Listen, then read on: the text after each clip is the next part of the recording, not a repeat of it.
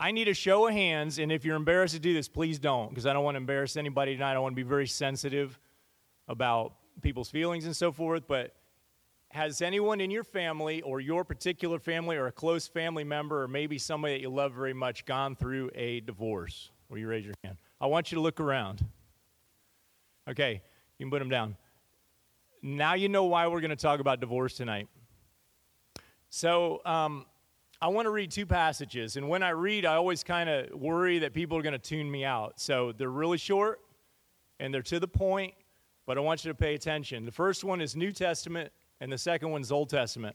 So the New Testament is from Matthew 19, and it's I'm reading from the New Living Translation. You can just follow along, or you can look it up later if you'd like. But this is Jesus speaking um, in, the, in the book of Matthew.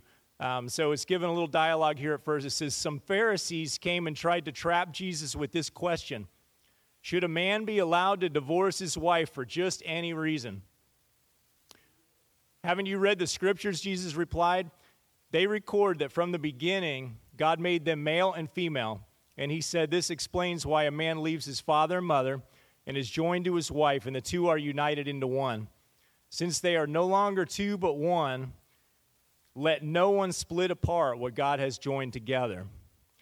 Then why did Moses say in the law that a man could give his wife a written notice of divorce and send her away? They asked. Jesus replied, Moses permitted divorce only as a concession to your hard hearts, but it was not what God had originally intended. And I tell you this whoever divorces his wife and marries someone else commits adultery, unless his wife has been unfaithful. Jesus' disciples then said to him, If this is the case, it's better not to marry.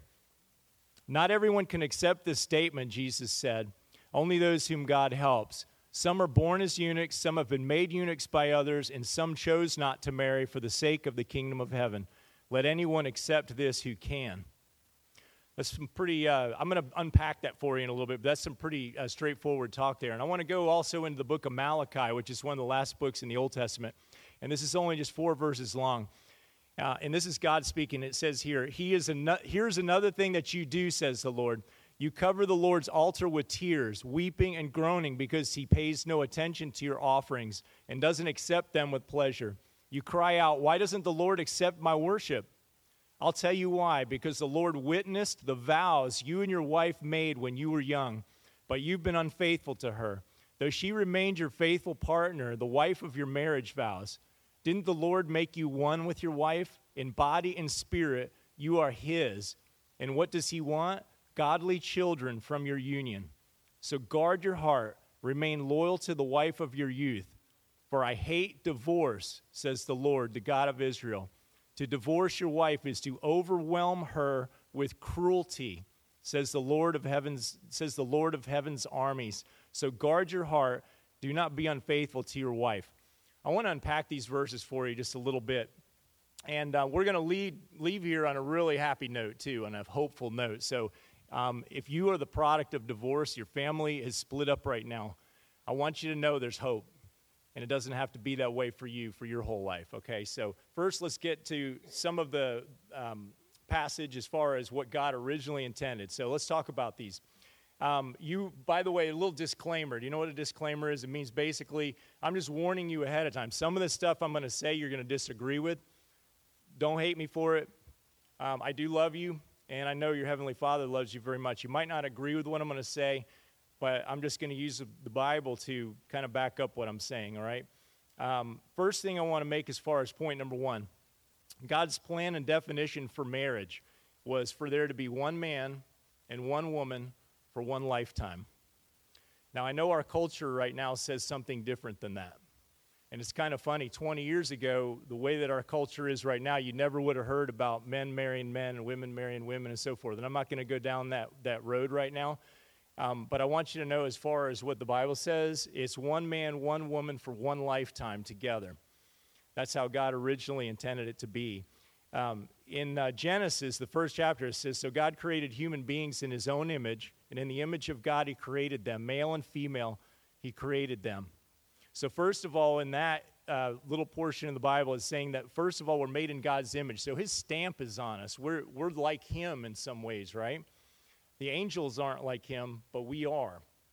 The second thing is, is there are only two genders. And I know that um, nowadays, I, I, don't know, what are we up to, 57 or something like that. But, but uh, I'm not trying to be funny, but it's, it's true. There's a lot of, everybody keeps adding new genders and so forth. But there's male and there's female according to the Bible, right? So that's point number one is that we're made in God's image and that there's two gen- genders, male and female. I feel like I'm 14 again, sorry. Uh, point number two um, marriage equals oneness equals union. Okay, so Matthew 19, 5 and 6 says the two will be united into one, and they'll no longer be two, but one. So um, I'm glad y'all are adults here. So what I'm getting ready to say, I don't, you know, if you, you're not a middle schooler, so you don't have to giggle about this. But there's several unions that the Bible's talking about here. One of them is a sexual union. It's when men, men and women come together in marriage sexually. The second type of union that it's talking about is a genetic union. It's a godly offspring. In fact, if you uh, look back on the Malachi chapter that I read to you, it says, Why has God put two people together? It's so that they'll have godly offspring, godly children. So one of the reason that there's one of the reasons that we have sex is, is to procreate, is to make babies, right? To have godly children. So that's the second union. And the third union is a spiritual union. It's between a man and a woman and God to have a spiritual union. Um, and it's supposed to be a picture, basically, on earth. Marriage is supposed to be a picture of our relationship with God in heaven. Um, in fact, oftentimes in the New Testament, the Bible talks about the bride of Christ, the church, meaning us. We're the church, being the bride of Christ. So there's a spiritual union that's a picture, a man and woman together in harmony, in oneness, in union, is a picture of our relationship with God. So um, I'm going to give you a little caution here some people nowadays um, have gotten into kind of the, um, the thought that sex is really no big deal. That if you want to have sex with somebody, you just have sex with them, and it's really not that big a deal. Um, I'm going to beg to differ with you tonight. It actually is a really, really big deal. The way that God sees it is He sees it as a blood covenant. Now, I want to point to a blood covenant that also happened, and it was called the cross. When Jesus died for us, He shed His blood for us, right? And by doing that, he allowed the judgment of God to fall upon himself and for us to be set free. So that was a blood covenant. God also sees sexual unions as a blood covenant. I won't get into all the nitty gritty details, but I'm just saying don't be flippant about being promiscuous with other people. Listen, if, if you've not had sex with anybody, you're not weird, all right? You might think I'm weird, I don't care, but I was 25 years old and my wife was 23, and we were both virgins, and we got married and had sex with each other the first time, and that's the only person in my life I've ever had sex with, and, and she with me, and that's it. Now, that's not weird. I don't have any weird memories now of any other woman, and she doesn't of any other man. It's okay. Some of you are saying, well, I feel weird because I'm like the only virgin that I know, and I, no, you're not. There's, there's tens of thousands, there's hundreds of thousands of you. It's just that people sometimes don't come forward. It's cool to be a virgin. So if you are, stay that way. And if you're not, maybe tonight you could make a commitment to be from this point on. So that's just kind of a little, that was extra, I was free. Anyway, um, so be careful when it comes to sexual unions. God sees them as a blood covenant. Next little point I wanted to make is point number three. When sin came into the world, brokenness also came into the world, right? So at that point, divorce also happened. So if you go back and you look at this uh, chapter that we were reading in Matthew, the Pharisees are coming up to Jesus and they're trying to accuse him, basically. They're saying, Look, are you better than Moses? Because Moses told us we could put our wives away. All we got to do is just write her a little letter and say, You're excused. You're off the hook. You're no longer my wife. Get out of my house. That's what the Pharisees were trying to say. Are you better than Moses? And Jesus was saying, listen, it was never intended to be that way. There was never supposed to be some little written piece of paper that says to your wife, you know what, I don't need your services as my wife anymore. You can go away. All right? It was when sin and brokenness came into the world, and Jesus said it was because of the, quote, hardness of their hearts. So um, I want you to picture that for a moment. I want you to imagine for a moment that a man could go up to his wife, hand her a piece of paper, and say, You're no longer my wife. At that point, this woman's on her own. She's kicked out of the house. She's ostracized from all of society because nobody wants her now. He may throw some of the children out too, usually the girls. Do you get that, ladies? The man could just throw all the women out of the house and say, you know, I'll keep my sons, but the women can all go. Lady, you're excused. You're no longer my wife. At this point, she has no way to take care of herself. She doesn't have a home. She doesn't have a job. She's out. That is an awful thing. You know, when, when you go and you look at um, this passage that we're talking about Mal- in Malachi, where it talked about um, cruelty, that it was cruel to do that. Can you feel the cruelty of a man looking at his wife and saying, Get out of my house and take your girls with you? And you're now homeless? So, how does God feel about divorce? Um, I've got a series of questions I kind of want to talk to you about. Um, first of all, according to these chapters we just read, he hates divorce. Now, I want to make something really clear. He doesn't hate the people that divorce, he just hates the divorce. Why? It's because something's being broken that he put together. Because of what's going to happen after that, because of the effect it has on children, because of the effect it has on women and men with broken hearts and broken homes. God hates divorce, and He doesn't want that for His people. Um, there's emotional cruelty, there's a financial cruelty, there's cruelty to the children, there's cruelty to generations of people that come after that are affected by that divorce. The next question I want to ask you tonight is Are there biblical grounds for divorce? In other, in other words, is it ever okay to get divorced if you're a Christian? And the answer is yes. And Jesus recited that already in the book of, of Matthew. He said, first of all, if someone's been unfaithful sexually, if your wife has cheated on you or your husband's cheated on you, you have grounds for divorce. Now, that doesn't mean you have to get divorced. There is forgiveness there if you choose that. I've seen couples come back together that were unfaithful to each other. I've seen them come back together. I've seen God move mountains. I've seen marriages come back together when, when man and wife were unfaithful sexually with each other.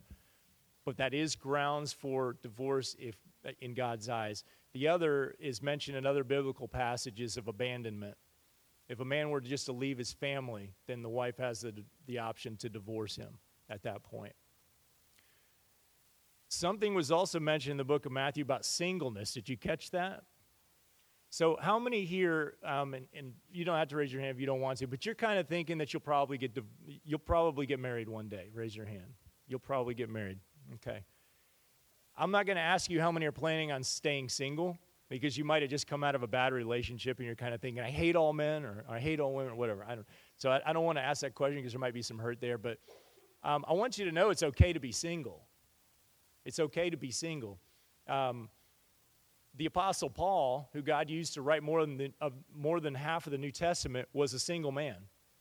He was used mightily of God. In fact, Jesus said, For the sake of the kingdom of heaven, it's okay for you to remain single. Anybody who can accept this can accept this, Jesus is saying. So, um, some of you are saying maybe in your minds, so Ken, um, what about this whole divorce thing? I mean, were your parents divorced or what? Um, do you have any experience with this? Are you divorced? My parents were married over 49 years, just shy of 50 before my dad died. I've known my wife for 42 years, and we've been married for 33, 30, almost 34 of that. I'm not an expert in marriage, and I'm certainly not an expert in divorce. And I can tell you, it's not just about picking the right person to get married to. And I'm going to say something else that's going to probably crush some of you. I don't believe there's that special just one person on the planet for you. I believe that anyone who is in Christ can be compatible with you. I really do. My wife and I are definitely not perfect for each other. I'm athletic. She's definitely not athletic. She loves to cook. I love to eat. That's a good thing. Um, We've got some great compatibilities. I mean, we can finish each other's sentences sometimes, but man, can we fight sometimes. That's okay, though. It's okay to fight. Here's the thing when we got together and we decided finally that we were going to get married, we made a deal. We said the word divorce is never going to be uttered in this house in, in association with us ever splitting up anyway. Why? Because we believe that it's for better, for worse, for richer, for poorer, in sickness and in health. My wife's the one that helped bring me back to health when I just got over cancer. She was there for me. And let me tell you something the devil will throw every single thing at you to tell you that your wife's going to leave you. You're broken now. You had cancer. She's going to leave you for another man. The devil will throw every lie that you can imagine at you. But you know what? She stayed by my side, and she's the one that helped get me back to health to the point where just two and a half months later, I'm standing up in front of you feeling better than ever. It's my wife that helped me do that. Things are not perfect in my household, but I can guarantee you one thing we'll never get divorced. Why? Because I trust her fully. She'll never cheat on me, and she can trust me fully. I'll never cheat on her. A vow is a very serious thing. We we vowed in front of our friends, hundreds of friends and family, and before God that we would stay together. In Malachi 2:15 and 16, there, there is a phrase in there. It says, guard your hearts. And it says it twice guard your hearts. Guard your hearts. So tonight, I think the best word I could give you is simply this guard your hearts when it comes to your relationships with the opposite sex. When you get married one day, guard your heart. Do not look at other, other women if you're a guy. Don't look at other guys if you're a woman. God gave you that spouse. He wants you to guard your heart. Right next door, there's about 80 guys in there listening to a talk about pornography. Some of them are struggling with pornography. And some of you in here are struggling with pornography. I want to tell you something pornography is an insult to your spouse. It's an insult to the one you're married to if you're married, it's an insult to the one that you're going to marry one day. Don't look at pornography, guard your heart. Your wife, your husband in the future is worth it to have a pure mind, to have a clean mind. It's not always going to be easy when you're married. Life is hard. But I want to tell you something. Your marriage can work if, you if it is built on the foundation of Jesus Christ. It can work. It won't always be easy, but it can work. A little while ago, I asked you to raise your hand if you're, if you're from a broken home or if someone you know and love is from a broken home. And almost every hand went up. Almost 50% of the marriages in church are going to end in divorce. But I'll tell you something, it doesn't need to be that way. And some of you are here right now because you've either gone through it because your parents or your parents are going through it. I want you to not give up on them. I want you to I want you to pray and I want you to tell at least one person to help you pray for your parents. And maybe, just maybe, they'll even be willing to go to this thing called Engage, Re Engage. It meets every Monday night. My wife and I went through it. Our marriage is good, but we went through it just for a tune up. It's an awesome, awesome program. Challenge them to go through it. If they're ready to divorce, you tell them they have not gone to the nth degree yet. They've not tried as hard as they can try if they've not gone through re engage. So, just a little plug for re engage. It's Monday nights, it's non threatening, and have them give it a try. It's a great program. I'm going to say uh, just a couple more quick things here. Um, in our culture today, people seem to think that marriage is all about personal happiness. It's not about your personal happiness. I'm going to say that again. Marriage is not about your personal happiness. It's about loving and honoring God. It's about loving and honoring another person. It's about loving and honoring your family. That's what marriage is about. It's not about your personal happiness. See, when you put happiness at the top, you never attain it. But when you put Jesus at the top and loving and honoring Him, and then loving and honoring your spouse, happiness comes. I've got a happy marriage. If you were to ask me on any particular day, is it happy? I might say, today wasn't such a good day, but tomorrow might be, you know? It's just the reality of it. When you live with another human being, it's never going to be perfect. And maybe for you, stay single. Like I said earlier, staying single, that's a, still a great thing. If you're going to do that to honor God and to, and to promote His kingdom, stay single. But I want you to know if, if you're from a long line of divorce, you don't need to be that person that follows in that. You don't need to continue a generational curse of breaking up marriages. You can be the first in your family to have a marriage that actually works, to have a marriage that's in Christ, a marriage that honors Him, and marriage that honors your spouse. So I want to end on this. And then we're going to go to small groups. I want you to know tonight, and I know I, I don't know your hearts, but I know some of you came in here heavy tonight. I want you to know there's a family that never breaks up, and there's a father who never leaves. There's a family that never breaks up, and there's a father that never leaves. And that family is the family of God, and you're part of it. And the father that never leaves is your heavenly father. And I know that no matter where your heart is right now, I know that he loves you. And I know that he's for you. And I know that he's with you. And I know that he's caring for you. I want you to know that you're loved tonight by him. I know that you're loved also by your small group leaders and by the staff here as well. If um, you have some things you need to talk through, I want you to open up tonight in your small group and I want you to talk these things through. That's what that small group is there for. That's what your leaders spend all their, their spare time here for you to listen to you and to work through issues and problems and so forth. So I want you to take advantage of that. They love you very much. Um, I've got time for maybe one or two really fast questions. Go ahead.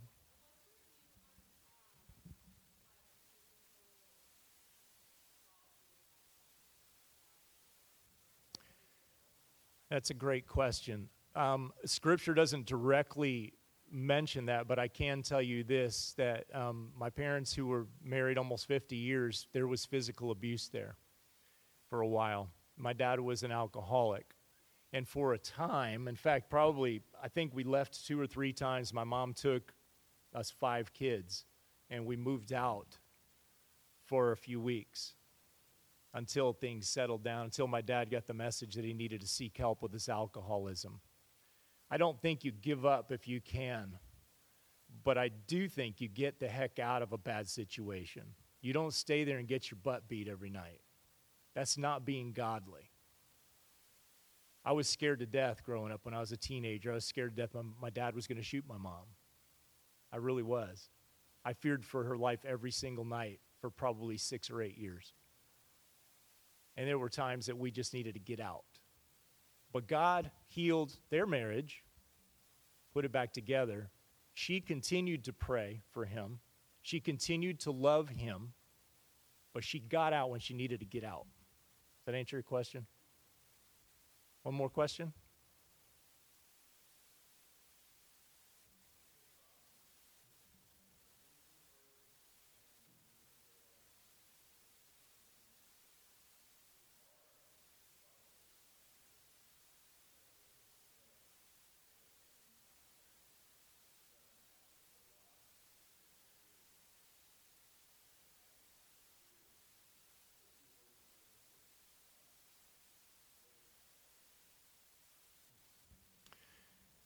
Yeah, if you're stuck in that situation right now, you obviously just got to make the best of it, right? But um, as I mentioned a little bit ago, you do not need to, it's almost like a generational curse. You do not need to continue that curse. In fact, it's time to break it.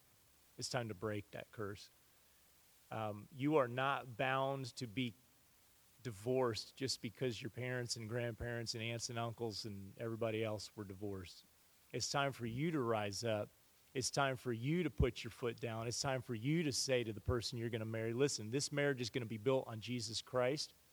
Divorce is not going to enter the picture. I'm going to love you for the rest of my life. If we're poor, we'll be poor together. If we're sick, we'll be sick together. We're going to stay here better or worse. It doesn't really matter. We're staying together. I think a lot of times it's just so dadgum easy to just say, I'm not happy, I'm leaving. I said it earlier, I'm going to say it again. Marriage is not about making you happy, it's about honoring God and honoring your spouse.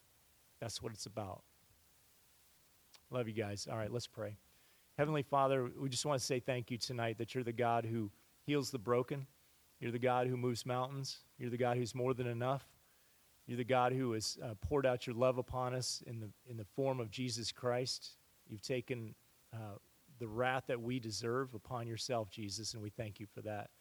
We thank you for being so good to us. We thank you for our families. We pray, Lord God, that if anybody's here right now whose hearts are, are broken, uh, because their family is broken. I pray that you'd minister to them by your Holy Spirit.